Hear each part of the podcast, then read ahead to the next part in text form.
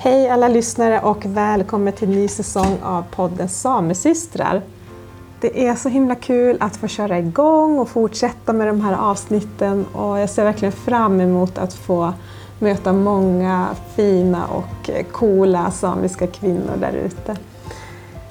Och i det här första avsnittet då så möter jag Anna Memmi och hon berättar om hur det har varit för henne att gå in i väggen två gånger och resan där, därifrån tillbaka till livet och till mer glädje och livskraft.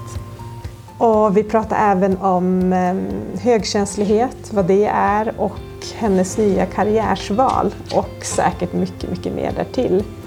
Så välkommen till podden Samesystrar igen och det här jättefina samtalet. Ja, jag är så glad. Um, Anna Memmi, välkommen till eh, podden Samesystrar igen, typ. Tack! Jätteroligt att vara här igen. Ja, precis. För de som inte vet då, eh, så träffades jag och Anna för, är det två veckor sedan? Jag tror det. Inte säker. Mm. Snart två veckor sedan i Stockholm, när Virmi K hade sitt samiska kulturutbudsdag. Så vi träffades där och hade ett kort eh, Samesystrar live-samtal på scenen där i 10-12 minuter. Och eh, det var folk som eh, hade velat höra mer om dig oh, där. Och, eh, så att, eh, det känns ju jättekul att vi ska få prata lite längre här. Faktiskt. Um, ja.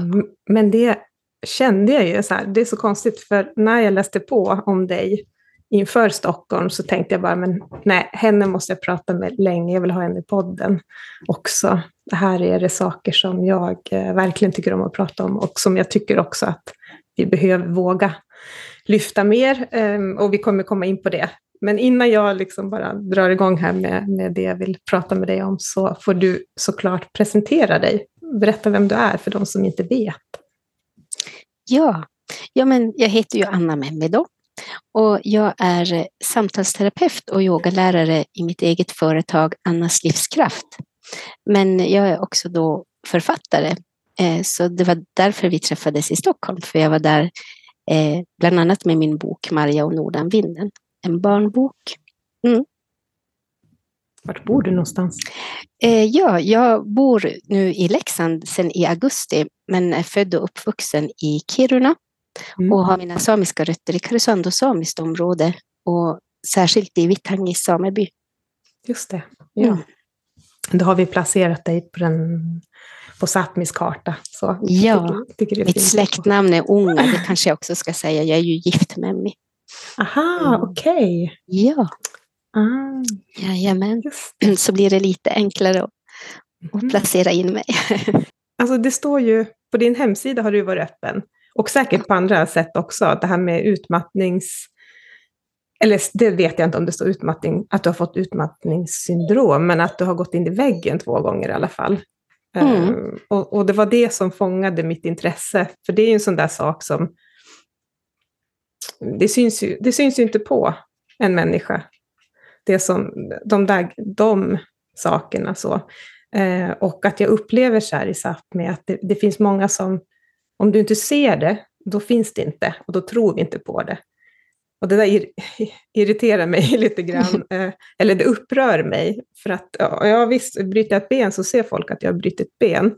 Och då kan de behandla mig därefter att jag kanske inte behöver jobba eller vara sådär. Mm. Så det ställs inte samma krav. Men om, om, vi har andra saker så då är det svårare liksom att bevisa? Ska man behöva göra det? Ja, men att det liksom tas på allvar. Mm. Och det var det jag kände, men det vill jag lyfta i min podd. Mm. Och att jag blev nyfiken på dig. Och nu har jag hoppat yeah. väldigt långt i kanske händelserna förväg, men vill du berätta om det här? Vad är det, vad, varför har du skrivit så på din hemsida? Vart kommer det här ifrån? Ja, Nej, men, eh, jag är ju då samtalsterapeut och yogalärare och känner att eh, om jag ska kunna hjälpa andra så behöver jag ju eh, först också ha tittat på mig själv eh, och gått igenom det på riktigt. Eh, på djupet. Och, och sen har jag alltid känt som människa, alltså innan jag startade mitt företag som privatperson, att det är lättare för mig, och det är inte så för alla människor, men för mig eh, så är det lättare att vara öppen. Då behöver inte folk fundera. För många gånger blir det eh, frågor och egna funderingar för att man inte vet. Så för mig har det känts lättare att vara öppen med saker i mitt liv. Och jag jobbade som eh, kulturhandläggare på Sametinget i tio år. Mm. Började där hösten 2009. Och det var ju verkligen mitt drömjobb. Tänk mm. att i mm. Kiruna få jobba med kultur och med samisk kultur. Det som jag verkligen brinner för. Så det var helt fantastiskt. Eh, och jag kände verkligen att eh, jag, så mycket man nu kan göra på en statlig myndighet, men ändå kunde bidra och göra en liten skillnad med små, små, små ripsteg mm. eh, för samisk kultur. Eh, men sen så blev arbetsmiljön sämre på min avdelning och det skapade Dels så var det så här att det var hela tiden väldigt hög arbetsbelastning, men det kunde vi på något vis ändå klara av. Eh, kan jag en jämförelse snabbt bara. Vi var två kulturhandläggare på svensk sida som jobbade med allt inom samisk kultur på svensk sida. Och det var, fanns en budget på 20 miljoner svenska kronor. Under mm. samma period så var de ungefär 25 personer på norsk sida som jobbade med samisk kultur. Mm. Och de hade en budget på ungefär 107 norska miljoner kronor. Så det var ju milsvid skillnad, mm. verkligen. Så att hög arbetsbelastning hade vi hela tiden. Men det gick som ändå att hantera. Mm. Men sen blev arbetsmiljön sämre och det skapade en oerhörd frustration i mig. För samtidigt så var det så att vi hade i omvärlden så hade man ändå blivit mer positiv till samisk kultur. Eh, vi hade Alice Bah Kuhnke som var sameminister och hon ville ju verkligen saker. Mm. Och då blev min frustration ännu större för att jag kände att vi sitter fast och vi... Ja, så att eh, då gick jag in i väggen. Eh, och jag fick ju höra av många människor att du kommer aldrig bli frisk där du en gång blev sjuk. Mm. Men så är det ju med oss människor, att det hjälper inte vad andra människor säger om vi inte är redo att ta emot det. För att i min verklighet så fanns det bara ett enda jobb i Kiruna som jag ville ha. Och det var det här jobbet som kulturhandläggare. Eh, så att jag var hemma en period eh, och eh, försökte då återhämta mig så gott jag kunde eh, för att sedan igen eh, gå tillbaka till, till jobbet. Eh, och då hade arbetsmiljön blivit bättre. Eh, så då handlade det inte om arbetsmiljön längre. Men då blev det så tydligt för mig när jag kom tillbaka till arbetsplatsen så kände jag det här motståndet ehm, som det innebär att jobba med samisk kultur. Det här motståndet som man hela tiden möter. Man behöver förklara sig, man behöver försvara sig när man är i samtal med andra aktörer utifrån som inte förstår och kanske också många gånger inte vill förstå mm. den samiska frågan. Och det motståndet orkade inte jag helt enkelt jobba i längre. Eh, och det är liksom ett motstånd som man inte ser, man kan inte riktigt mm. ta på det, men man känner det så starkt. Mm. Um, så då gick jag in i väggen en andra gång. Och, och det här med att, att gå in i väggen, ja, ja. vad är det för någonting? Ja, vad är det? Ja, alltså, det var ju så här att jag, dels så kände jag ju hur jag en, det, det började med till exempel att jag började tappa ord. Jag kommer inte ihåg ord. När jag skulle skriva en sammanfattning, sammanställning kanske till styrelsen, ett underlag på någonting, så fick jag liksom använda synonymer i Word jättemycket mm. och leta och söka för att orden kom inte på samma sätt längre. Eh, jag kunde, när inte det hjälpte så fick jag gå runt i korridoren och fråga mina kollegor ja, men ni vet när man till exempel vill eh, läsa igenom ett underlag ordentligt, vad heter det där ordet? Och de eh, undersöka noggrant eller ja, nej, inte det ordet. Och så fick jag några ord på vägen och så kunde jag gå till synonymer och säga just det, granska, granska heter det ju. Oj, ja. Så det kunde vara väldigt vanliga ord. Alltså, Ja. Så kan det vara fortfarande för mig att jag tappar ord. Eh, sen blev jag ju väldigt trött så att eh, när jag var, hade varit på jobbet en hel dag så var det verkligen så här när jag kom hem att jag var som i en tunnel. Jag var så överstimulerad så att jag Just kunde det. nästan inte ta in någonting. Eh, Så jag blev nästan irriterad om min man pratade med mig eller vår dotter pratade med mig och jag kände bara att jag var i den här tunneln och där längst fram så såg jag, såg jag den här sängen där jag snart ska få gå och lägga mig och sova. Mm. Senast klockan åtta får jag ligga där liksom. Eh, och det var mitt mål. Att Så det, här, det var som bara en passersträcka från att jag kom hem tills jag skulle få gå och lägga mig. Ehm, Så att jag var ju inte närvarande alls Nej. hemma. För jag kunde som inte ta in någonting. Ehm, Men var det här i samband med att du fortfarande jobbade eller var det Ja. liksom... ja, Ja. så var det ju först. För man kämpar ju på. Ja. För vem har sagt att det ska vara lätt? Mm. Det är bara att liksom bita ihop och, och, och ta tag i saker. Och det jag också minns var att jag så desperat försökte bygga upp den här eh, skyddsmuren.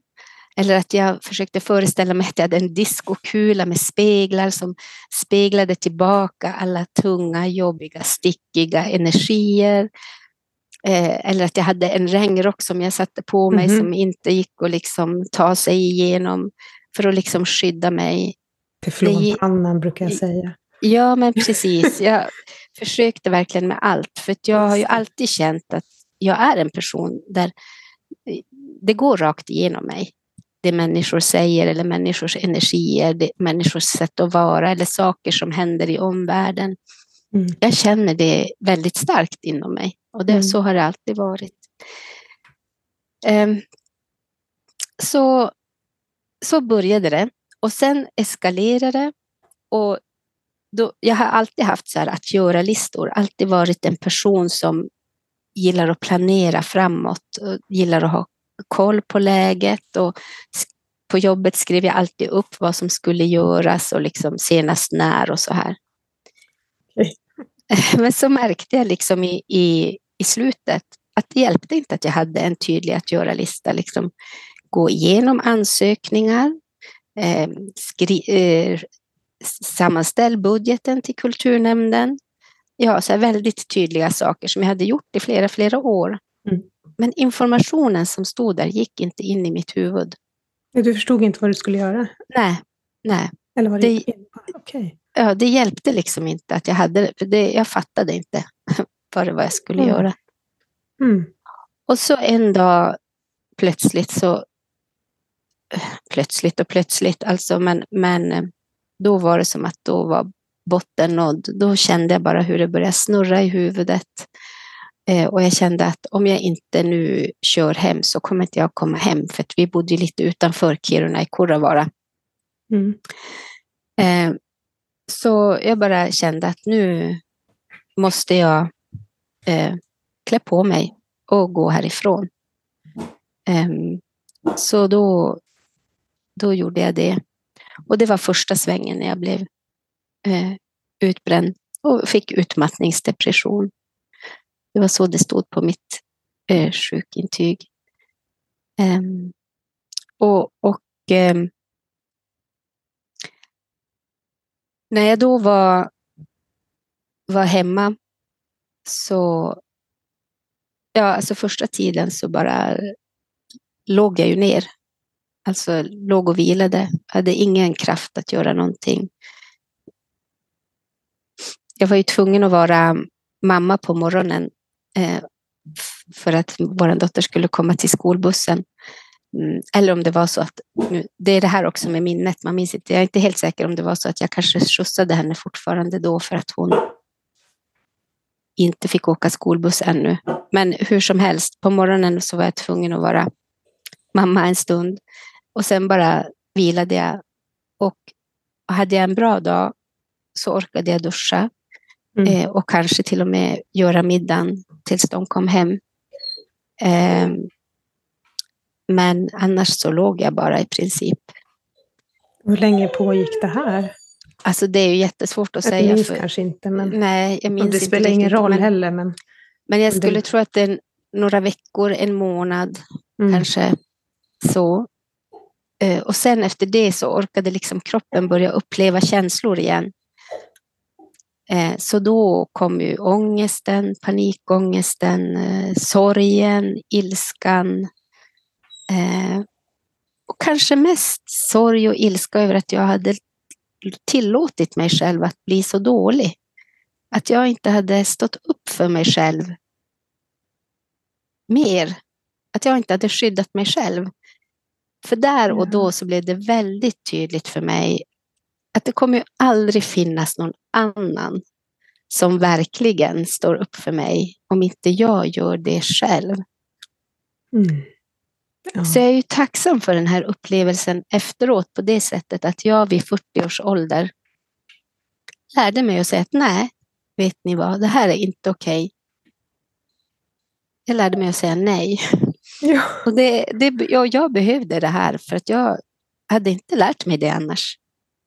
Här är inte så. Alltså det, Ja. det spelar ingen roll vad någon annan säger åt oss. Att det gör inte det, gör inte det, du borde göra det, bla bla bla. Alltså det går, om det inte kommer inifrån. Om vi Mm. kanske ibland inte får lära oss the hard way då, så att säga. Mm. Då förstår vi inte vad vi behöver göra. Mm. Ja, det är min erfarenhet av mig själv också. Det spelar ingen roll vad andra har sagt. Du kommer krascha, du kommer så. Ja, Ja, jag har ju någon Mm. tanke om att jag själv faktiskt har touchat väggen också. Jag känner Mm. igen mig i hela den grejen. Sen vet jag, kan jag inte så här, jag har ju inte sökt någon hjälp för det, för jag tänkte, men jag, ja, ja, det här, jag är bara trött och jag har bara gått igenom sorg och det har varit mycket nu. Men så här efterhand så känns det som att det hände faktiskt någonting här för några år sedan. Att mm. Det som du kan beskriva, det jag kan känna igen mig i också. Mm.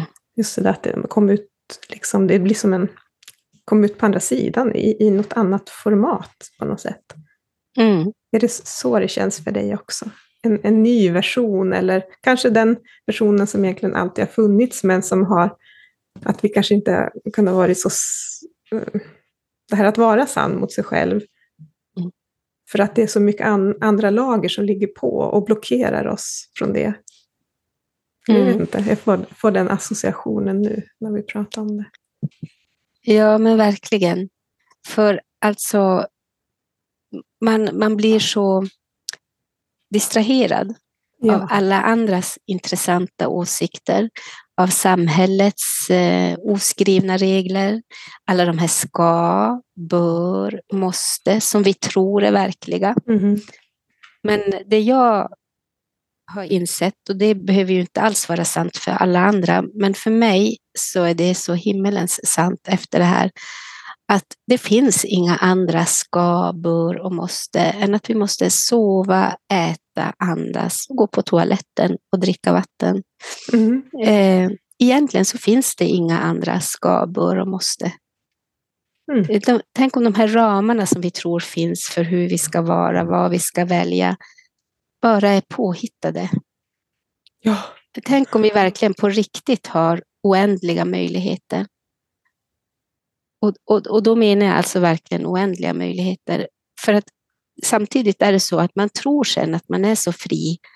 Mm. Någonstans trodde jag också det att jag hade blivit jättefri i mina val och liksom eh, Ja, nu, nu hoppar jag här i historien, men Mm. men i den här vevan när jag gick in i väggen eh, mellan första och andra gången, eller hur det nu är, jag, det är svårt för mig att komma Mm. ihåg exakta ordningen, så, så började jag på den här yogalärarutbildningen med Högkänslighet Sverige på Österlen.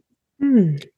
Eh, och då, då hade jag ingen tanke om att jag skulle bli samtalsterapeut, för jag hade ju nog med mitt eget.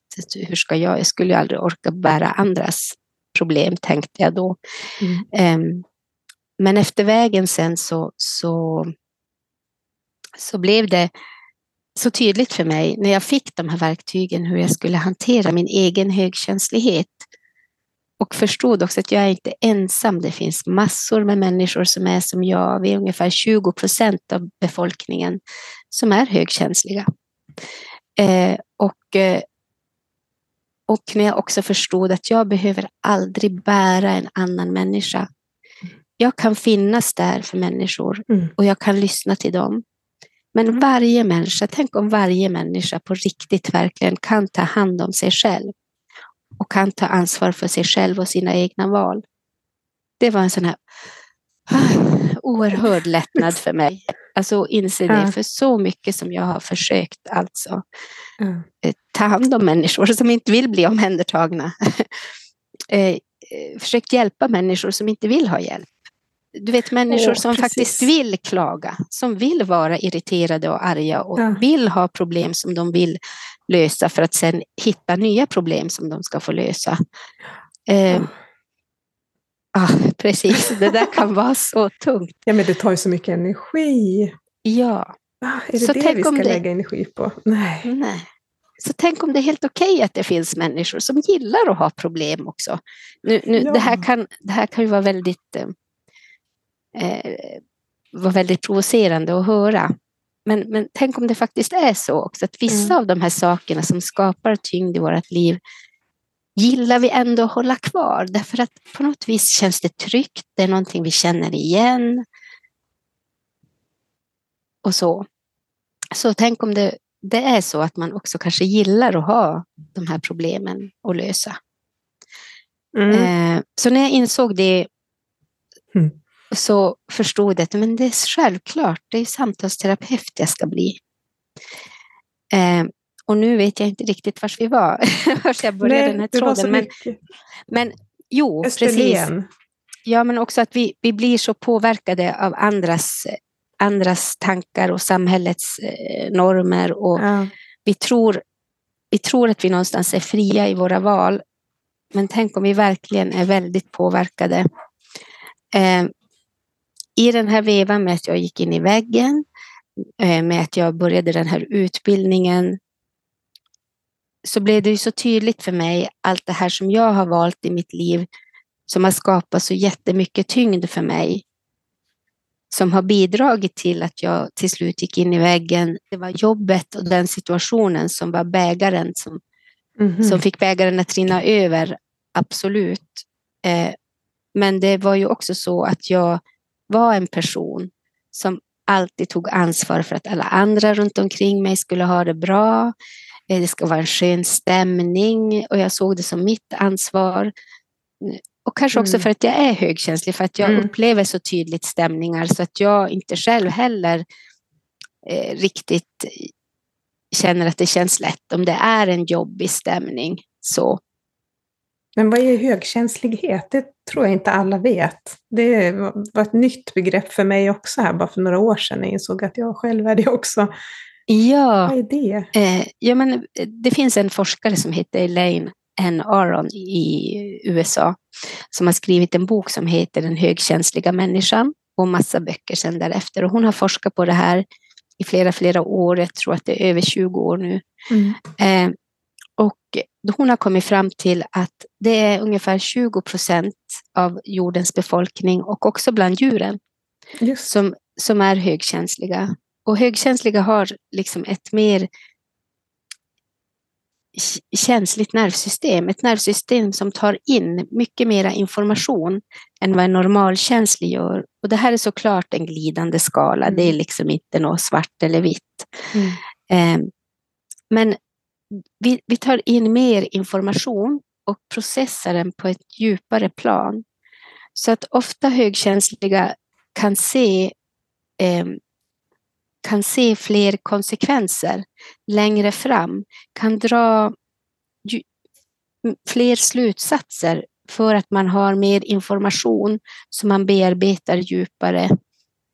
Eh, som kanske inte alla kan se.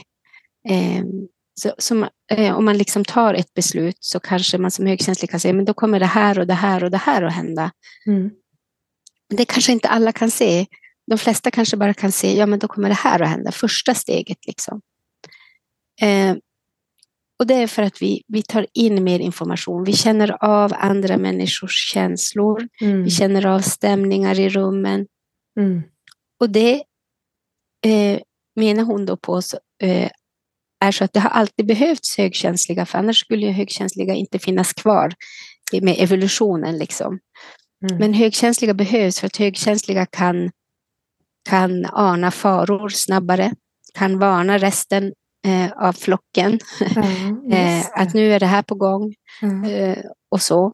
Så ofta högkänsliga personer eh, hittar man på sådana här eh, tjänster som är rådgivande organ, kanske också eh, som präster och sjuksköterskor och så.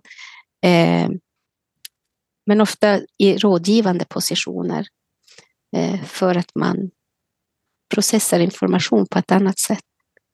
Men det betyder ju också att vi tar in så mycket hela tiden att vi eh, kan bli överstimulerade och då kanske behöver mer vila eh, och mera egen tid ensam än vad mm. normalkänsliga behöver. För att även om det är våra nära och kära mm. så kanske vi ändå inte riktigt kan släppa och slappna av helt för att vi har liksom en kanal till våra nära och kära. Så att för att riktigt kunna vila så kanske man behöver få vara helt själv i vissa ja. stunder. Och det där kan jag tycka är så svårt. Liksom, hur, kan jag, jag, hur ska jag uttrycka de behoven? Alltså, det handlar inte om att jag inte vill vara med mina nära och kära, men jag behöver vara själv, för det är då jag återhämtar mig. Jag har ju några vänner som är högkänsliga och de förstår precis vad jag menar när jag säger att det går inte idag, eller så. Mm. Eh, men den som inte förstår, ehm, då, då, känns det som att det är så svårt. Liksom. Får jag uttrycka det här eller kommer det tas emot fel och sådana grejer? Mm. Att, mm. att det skulle också vara något fel på mig, ja. har jag tänkt, som är så känslig. Och det har jag fått höra hela mitt liv. Mm. Sluta gråta, du är så känslig, du gråter ju jämt. Och så. Ja, men, mm. ja, men det känns ju så här, alltså, jag går rätt in i och jag bär det där. Alltså, jag kan gråta för allt. Liksom.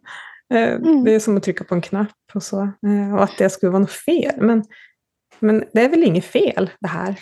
Tänk om det är helt, helt okej. Okay. Alltså tänk om, tänk om det är helt fantastiskt att vi som högkänsliga upplever alla känslor egentligen mm. väldigt, väldigt starkt.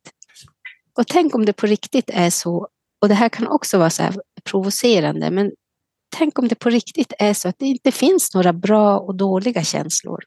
Mm. Tänk om det faktiskt bara finns känslor.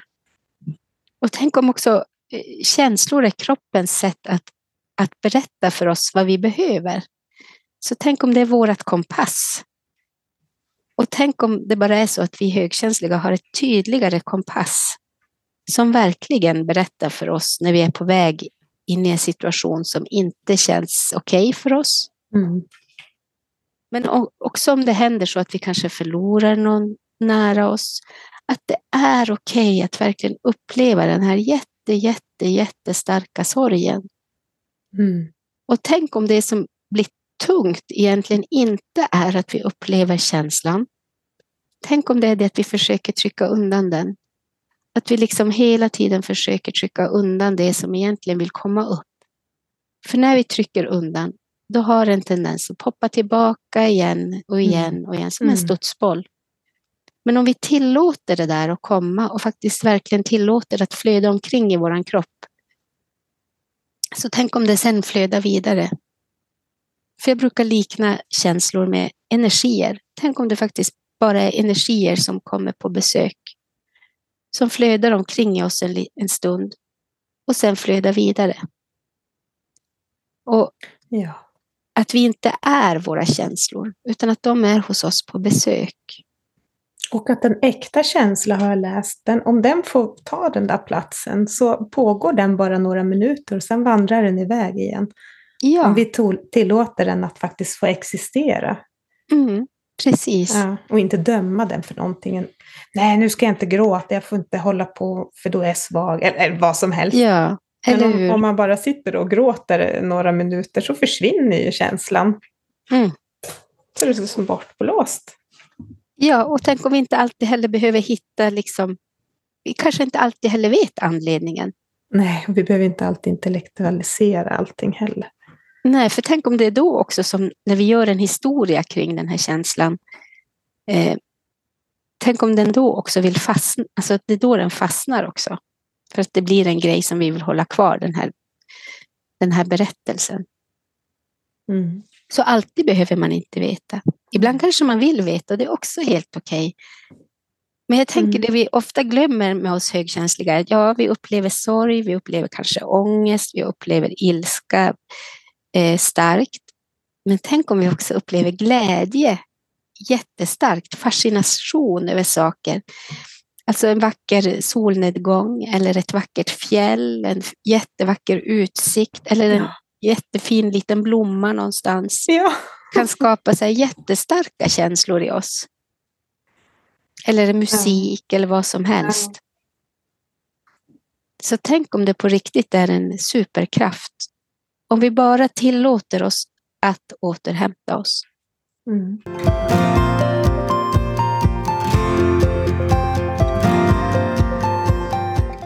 Men det var, det var dit jag var på väg här tidigare för att med det här att vi påverkas så mycket av allt runt omkring oss och, och det här att jag när jag var på väg in i väggen försökte skapa det här skyddet.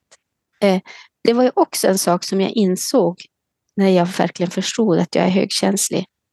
Att jag har inget skydd. Alltså jag kommer aldrig någonsin ha någon mur eller någon regnrock eller någon mm. diskokula. Eh, utan jag är öppen och det kommer köra rakt igenom mig hela mitt liv. Men det som var en så stor lättnad för mig var när jag insåg att jag behöver inte hålla kvar med allting. Jag behöver inte hålla kvar allt. Jag kan släppa taget om det. Det som inte är mitt, det kan jag släppa taget om. Och tänk om det är så att det mesta som vi upplever faktiskt inte är vårt eget. Tänk om ja. det är så att vi tar till oss jättemycket av vår omgivning, mm. media, sociala media, eh, våra nära och kära, ja, men arbetsplatsen, allt. Och det behöver inte vara saker som man säger. Det kan vara saker som man bara känner att okej, okay, så här funkar det här. Det här är okej okay här. Det här är inte okej. Okay. Så det behöver inte vara något som någon har sagt. Eller när vi var små i vår familj, det behöver inte vara någonting som mamma eller pappa eller mormor eller farmor har sagt. Det kan bara vara något som vi har fått till oss för att man inte har sagt saker eller man har inte pratat om det här. Mm. Eller så har man inte gjort. Mm. Så har vi fattat att okej, okay, så här ska man inte göra.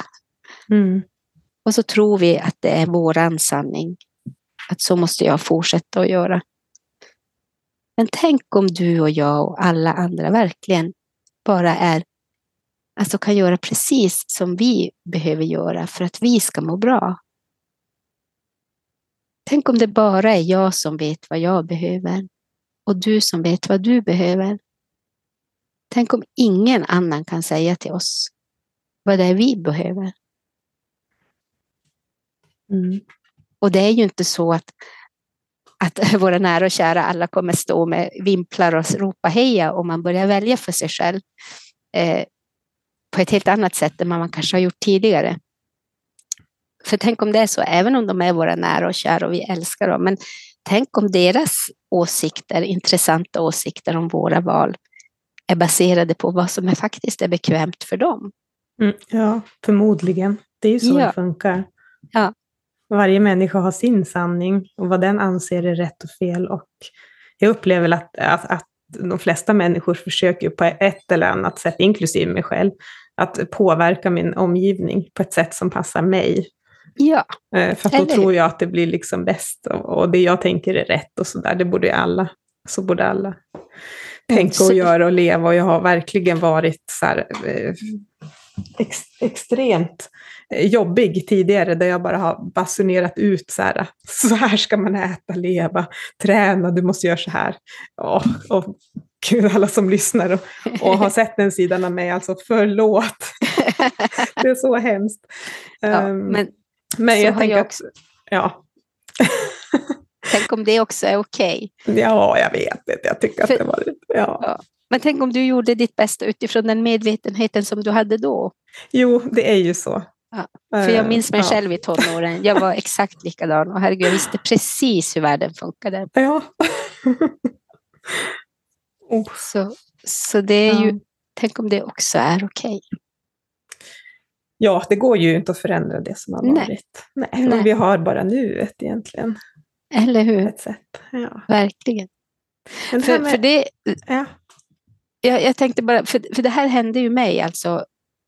När jag då gick in i väggen andra gången och i och med att jag började den här yogalärarutbildningen och samtalsterapeututbildningen så blev det ju så tydligt för mig vad, vad jag ville välja och inte ville välja. Och jag såg att jag hade varit en person som hela tiden såg till att alla andra hade det bra. Så plötsligt efter 20 år tillsammans med min man så kommer jag hem och säger att nej men så här vill inte jag ha det. Jag, jag måste ha det så här. För att jag hade, ju som, jag hade så mycket tung energi i mig så det fanns liksom inte plats att fylla på med någon mera tung energi utan jag behövde ju välja det som var lätt för att jag skulle orka, Mm. orka leva helt enkelt. Mm. Och då, då var jag tvungen att säga det här även om jag kände att det kändes oerhört, oerhört obehagligt. Men det fanns liksom fanns inget annat alternativ om jag ville fortsätta leva. Så, så, Mm. så var det ju. Eh, och då blev det ju fler, alltså, ganska många saker som, som jag hade gjort omedvetet och som han inte hade begärt av mig överhuvudtaget. Men som jag har gjort i 20 år. Och så kommer jag hem och säger nej, nej men vet du så här kan det inte vara. Och, eh, till exempel väldigt tydligt att jag, att jag behövde ha egen tid. Eh, så, eh, och en massa andra saker.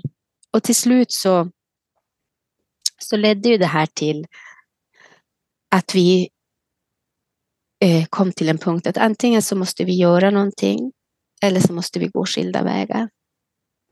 Och då gick vi faktiskt en kurs tillsammans en, i djup personlig utveckling som var en vecka lång. Eh, som ledde till att vi verkligen vi kunde mötas på ett helt annat sätt. Och den kursen hade lika gärna kunnat leda till att vi kom fram till att nej, vi, vi ska inte vara tillsammans. Men, Mm. men vi kom fram till att vi ville vara tillsammans och vi kunde prata med varandra på ett helt annat sätt och lyssna till varandra utan att liksom döma. Mm. Men du då? Och du säger Mm. och, och liksom skippa det där utan verkligen Mm. bara lyssna till varandra. Så vi fortsatte. Eh, och så gick jag ju in i väggen då andra gången eh, och, och så, kom, så öppnade jag så, så var jag, blev jag klar med min utbildning till både yogalärare och samtalsterapeut. Och så öppnade jag min yogastudio i oktober 2019. Världens bästa timing. eh, och så i maj 2020 så var jag tvungen att säga upp lokalen då. Eh, och i den vevan, då hade vi igen kommit till en punkt där vi inte kunde mötas, jag och min man. Vi, vi kunde inte mötas. Känslorna fanns kvar, men vi kunde inte mötas. Eh, och, och då beslutade vi oss för att separera. Så vi Mm. skickade in papperna, vi delade upp. Han bodde kvar i huset och jag flyttade till en lägenhet i stan för det kändes mycket lättare för mig. Mm. Eh, och så hade vi vår dotter varannan vecka. Och det här var ju oerhört sorgligt för att vi kände ju båda någonstans att känslorna var ju kvar men vi, det gick inte bara, vi kunde Mm. inte mötas. Eh, men efter en tid så, så kände vi igen att nej men vi vill ju vara tillsammans. Och det här är lite också det här, vi tror att vi är så fria i våra val Mhm. på något vis. För att då insåg vi ju när vi hade gjort det här att fast vi dels så behövde vi behövde hela den här processen. Annars hade vi nog aldrig kommit till den här insikten att vi, att vi ville vara tillsammans. Eh, men tack vare också den här processen så insåg vi att vi ville vara tillsammans. Men vi behövde bo på skilda håll. Mm. Så att då var vi särbos.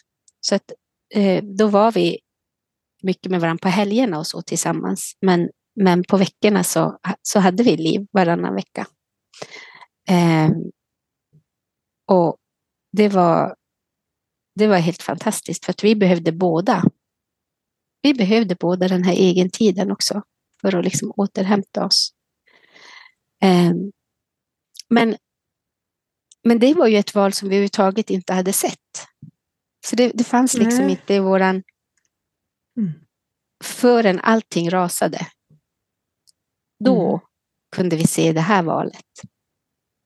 Så tänk om det verkligen inte på något sätt är är hemskt.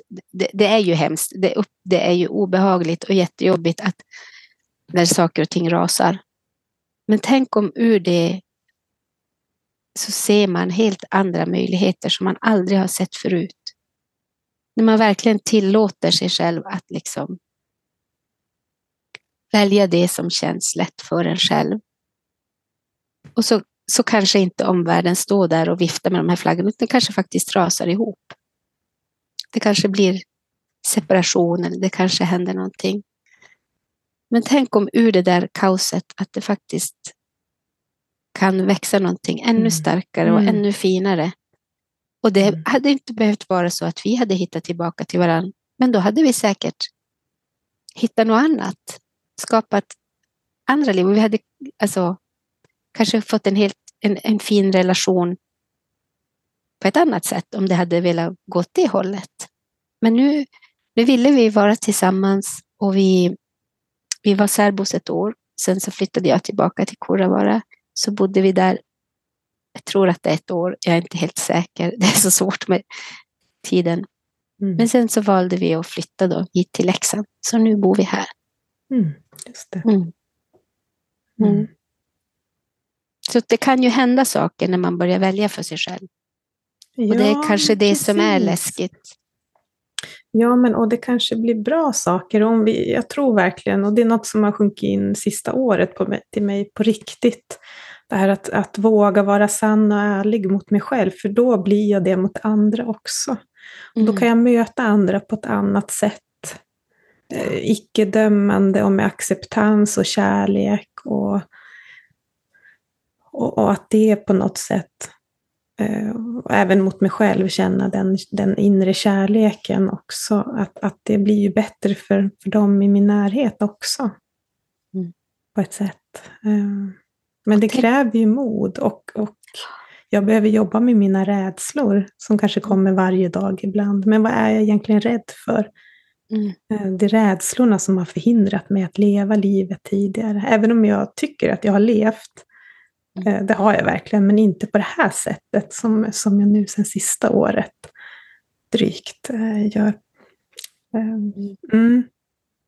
Och tänk om det svåraste av allt faktiskt är att hitta den där kärleken till sig själv. Och tänk om det är den som är allra, allra viktigaste. Och jag minns när vi pratade om det under utbildningen och jag blev så provocerad för att som mamma mm. höra att det viktigaste är att du tar hand om dig själv. Alltså det var så, nej, kände jag då först. Alltså det viktigaste är ju att min dotter har det bra. Men mm. sen, ju mer jag kände på det så inser jag ju att om inte jag älskar mig själv, om inte jag tar hand om mig själv, då kan inte jag finnas där för min dotter.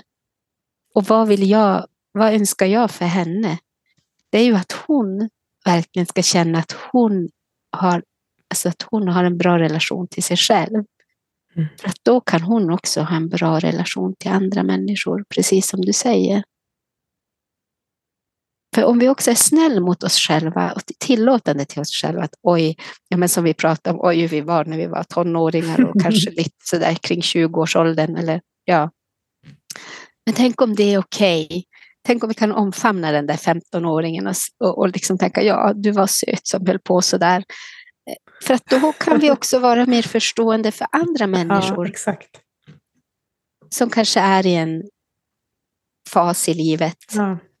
Eh, med mycket dömande eller mycket liksom sanningar. Eh, att det är helt okej.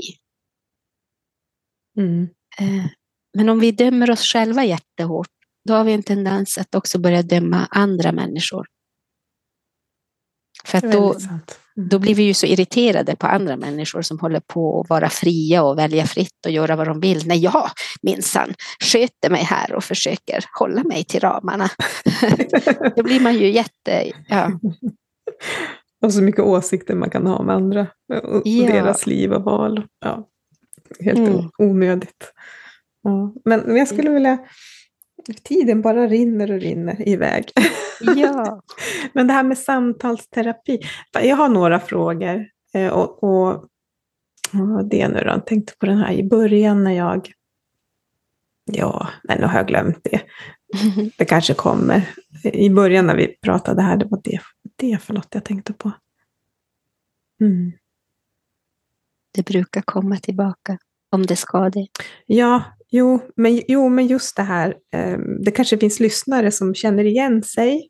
Det kanske är första gången de hör det med högkänslighet, att de är, att jag upplever då mig också som att jag är en svamp, jag bara suger in alla energier och allt och jag ska försöka bära allting och, och det går ju inte. Mm. Och så kanske det finns de som har gått i väggen, som har en, en diagnos utmattningssyndrom eller så här. Mm. Eller, jag vet inte vem som lyssnar, men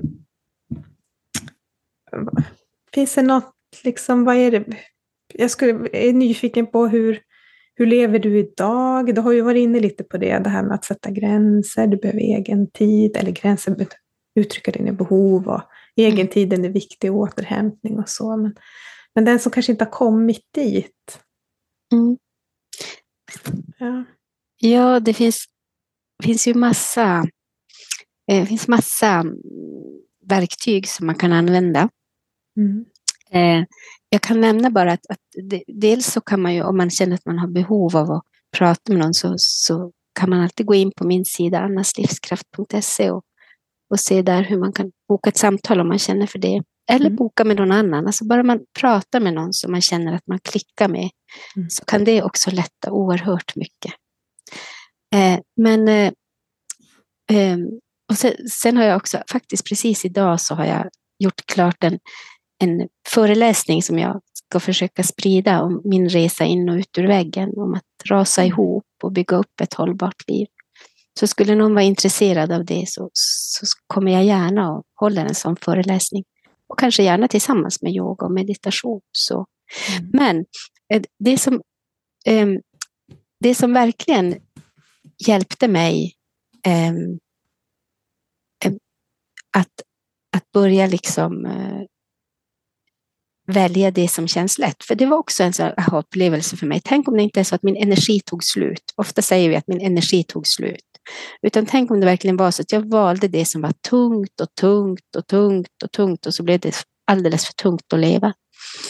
Så, så att inse att om jag väljer det som känns lätt i mig, och då menar jag inte enkelt, utan mm. att, det känns, att det blir en lättnad i kroppen. Mm. När, jag, när man känner på, ska jag välja det här eller det här? Mm.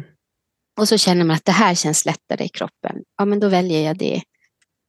Tänk om man då skapar mer lätthet i livet eh, så, att man får, så att man får mer lätt energi i kroppen och orkar mer.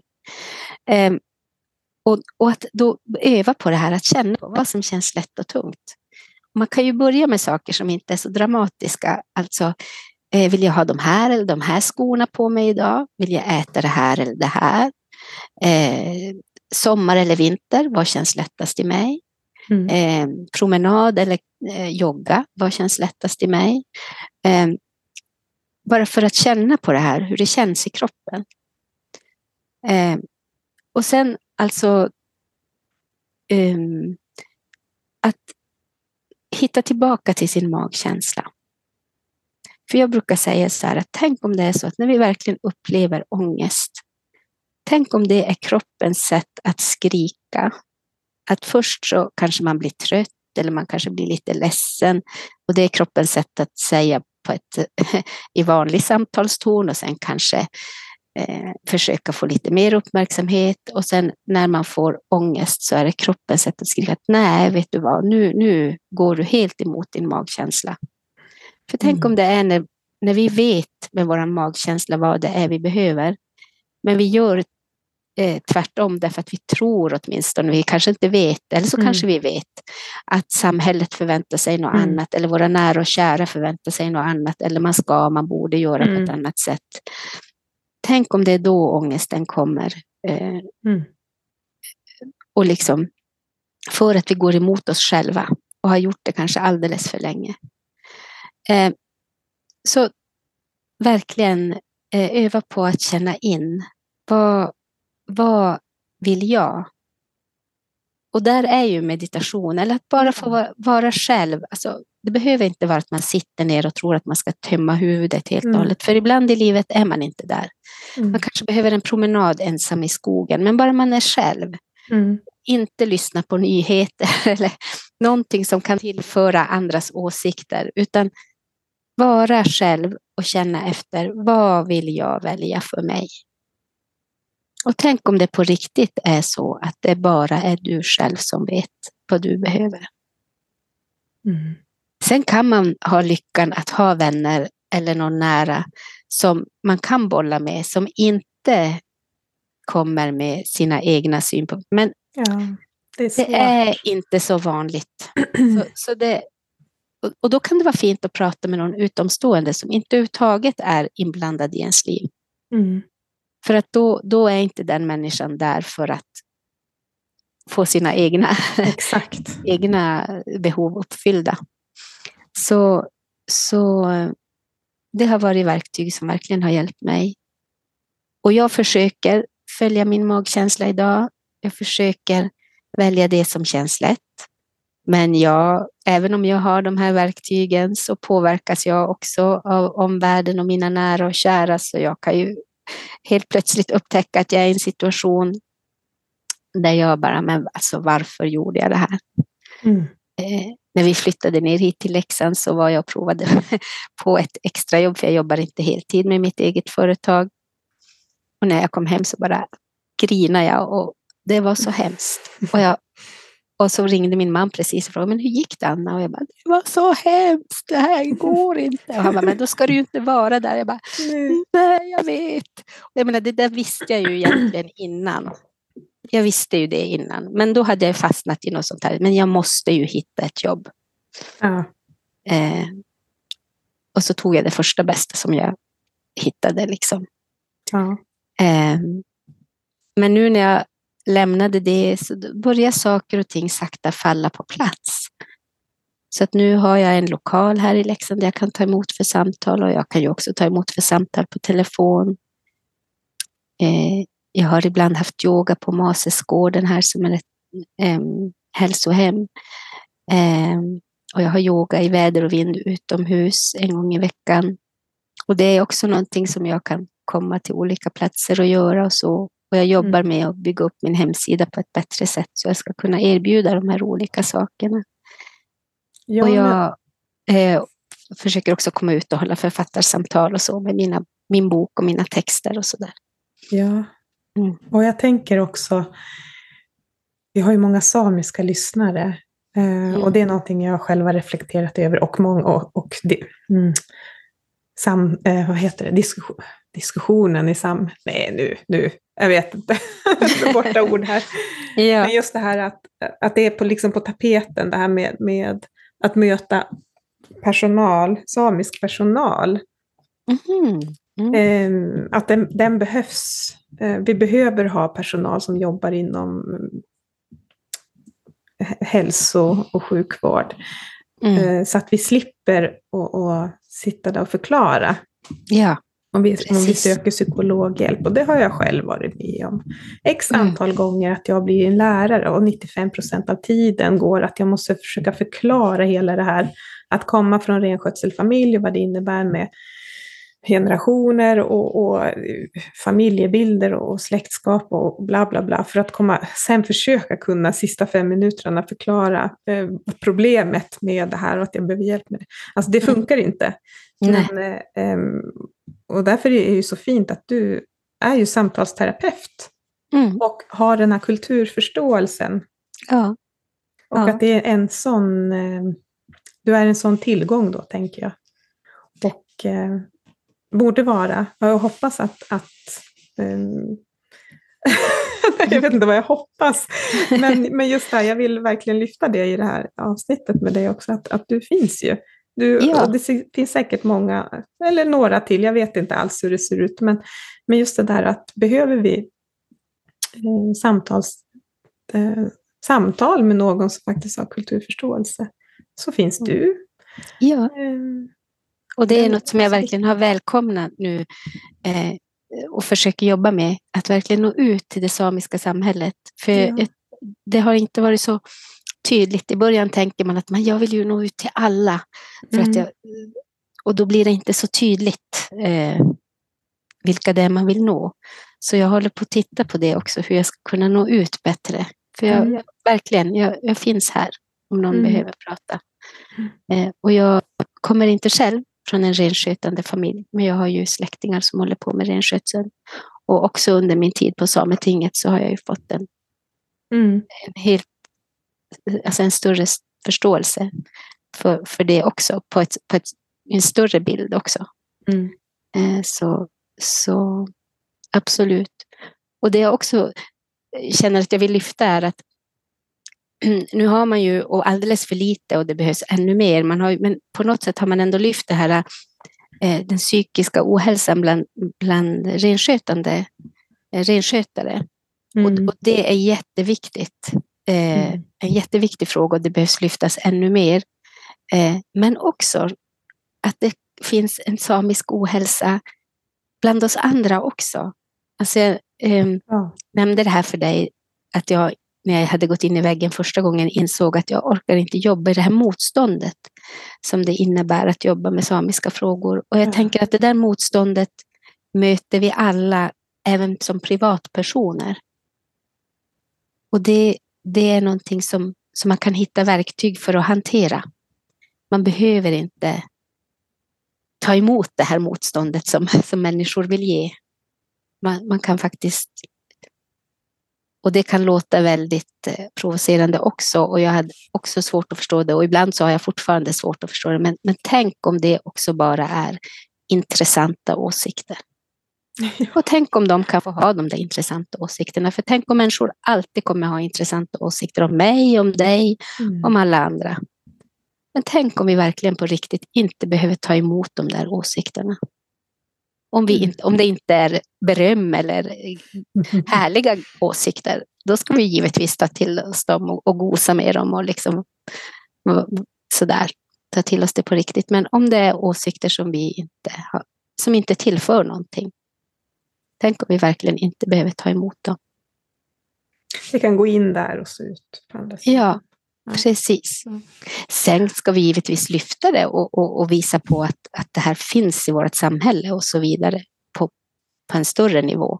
Så, men i vardagen, tänk om vi faktiskt på det. Och sen ibland så funkar inte det. Så går det rakt in och man mår skitdåligt. Och tänk om det också är helt okej. Okay. Mm. Mm. Det kan vara ett fint verktyg att ha med sig. Mm. mm. Jag tror det får avsluta. Ja. Är det något mer du vill bara säga som du känner är viktigt?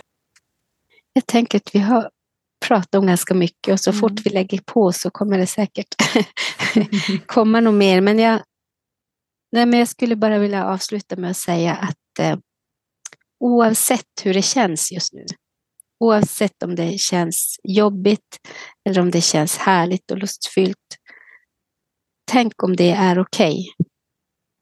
På riktigt, att oavsett vad det är för känslor som finns i oss just nu, tänk om det är okej. Okay. Tack så jättemycket för samtalet. Tack själv. Så fint att få vara med i den här jätte, jättefina podden. Åh, tack.